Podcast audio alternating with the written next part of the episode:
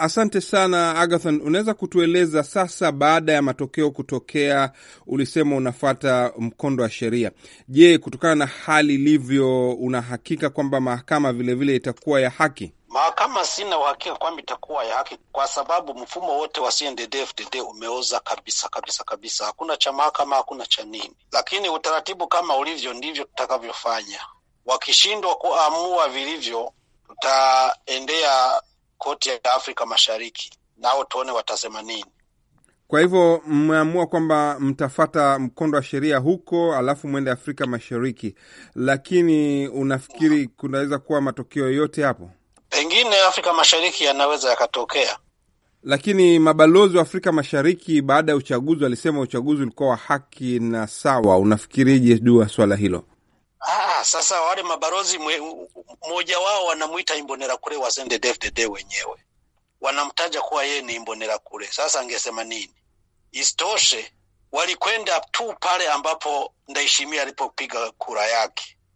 Sasa huko ndiko kuona kwamba imekuwa uchaguzi wa haki na wa huru, wakati waangalizi wetu zaidi ya mia mbili na hamsini wamekamatwa na kutiwa mbaroni ili wasije wakashuhudia wa, wa yanayotokea wakati watu wetu ilipofika wakati wa kupiga kuhesabu kura, wengine walipigwa, wengine walifukuzwa. Uchaguzi wa haki na, ambao una, vigezo uko wapi? Wakati nani mwendesha mashtaka mkuu wa serikali aliandikia tume ya uchaguzi ili kufuta kwenye orodha ya, wa, ya wagombea wa CNL miongoni mwa watu ambaye anadai kwamba eti wako jela eti wengine wanasakwa na polisi, akatia na waziri wa michezo na utamaduni, wakati hata siku moja hakuna hata miongoni mwa hao wote aliyowataja kwamba wafutwe, kwamba kuna hata mmoja aliyewahi kushtakiwa. Hii sasa, hao mabalozi wa, wa, wa, wa, walifanya nini? Wananchi wenyewe wanajua kura zao zimeelekea wapi. Kwa hivyo wananchi wanasemaje hivi sasa kwamba uchaguzi unaonekana kwamba haukuwa wa haki na maoni yao haikuchukuliwa? Wananchi sasa hivi wanaendeshewa vipigo na imbonera kule. Kama wangekuwa wameshinda, wametishia maisha ya watu. Kwa, kwa nini watu wanaendesha vitendo vya kihunihuni huku na kule? Wananchi wanasubiri waone ni nini kitakachotokea kwenye hii proses ya kisheria tutakayoifanya, waone mahakama itasema nini. Kama mahakama ikija kusema mambo yaliyo kinyume na matarajio ambayo kwa yale ambayo tumeshuhudia wote na ambayo wote wame, wanajua dhahiri kwamba tumeshinda, hapo sijui kitakachofuata. Wananchi wataamua wenyewe, kwa sababu nchi imetawaliwa katika hali ya kuwaua watu tu ovyo ovyo miaka kumi na mitano. Watu wamevumilia, wameenda kwenye kupiga kura, wakaamua. Sasa tume ya uchaguzi na chama tawala wakatangaza waka mambo yao kivyao wananchi nao pengine sijui watachukua hatua gani. Kwa hivyo nyinyi mna ushahidi gani wa kutosha kuweza kuonyesha kwamba mmeibiwa kura?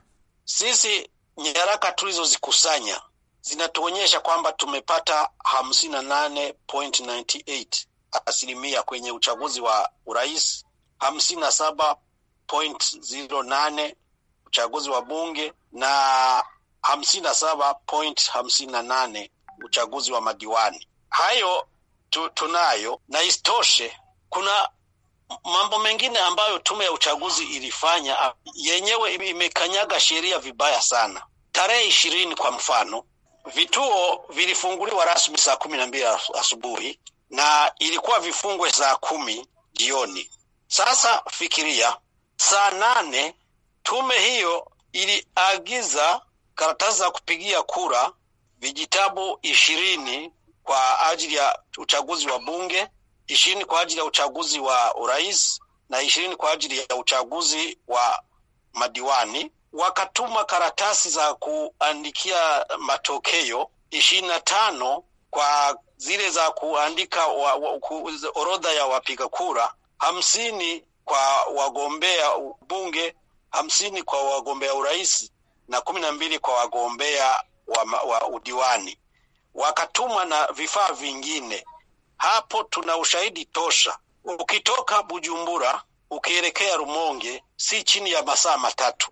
Sasa kama ziliondoka saa, saa nane uchaguzi ulikuwa uendeshwe lini, wakati sheria inasema kama saa kumi ikifika, pengine kwenye foleni bado wapo, mkuu wa kituo ana uwezo wa kuongeza muda usiozidi saa moja. Maana yake mwisho ni saa kumi na moja kufunga. Sasa hivyo vifaa vilivyopelekwa wakati kura tayari pengine zimeshapigwa zilikuwa za nini? Hapo mm. Ijumaa tarehe ishirini na mbili walituma nyaraka zingine, walituma nyaraka zingine ili kuandika matokeo ya, ya, ya, ya kura. Sasa nyaraka ambazo zilikuwa zitumiwe kwe, sasa hizo karatasi za kujaza matokeo zitumwe siku mbili baada ya uchaguzi. Hesabu walizozipata walipoona kwamba zimezidi mno, maana tunasikia tetesi kwamba zilikuwa ni zaidi ya milioni moja na laki nne. Sasa hayo yote ni, ni mambo yanayoonyesha dhahiri kwamba wizi wa kura umefanyika. Matokeo waliyoyatangaza ni matokeo waliotengeneza wenyewe, siyo matokeo ambayo wananchi wamefanya. Fikiria, mtu anakwambia kwamba tarafa fulani, wakati tuna watu zaidi ya wa CNDD-FDD wanadai eti watu wote wamepigia kura CNDD-FDD. Hilo ni jambo lisilowezekana hata kidogo. Naam, kwa hivyo inaonyesha basi, baada ya matokeo haya, na umesema juu ya ghasia, hali itakuwa kama ilivyokuwa chini ya Nkuruziza. Basi hiyo wamefanya hivyo kwa sababu wanataka waendeleze ule utawala wa mabavu, utawala usiowalinda wananchi, bali unawaangamiza, utawala unaopora mali ya, ya nchi badala ya kujenga uchumi wa nchi, ndio wanadidimiza uchumi wa taifa. Hiyo ndiyo hali wanataka kuiendeleza na wananchi ndio wamekataa, wamepiga kura ya mabadiliko, na mabadiliko hayo japo wao wanayakataa, ndio wananchi wameamua na watatetea mabadiliko hayo. Asante sana Agathon Rwasa.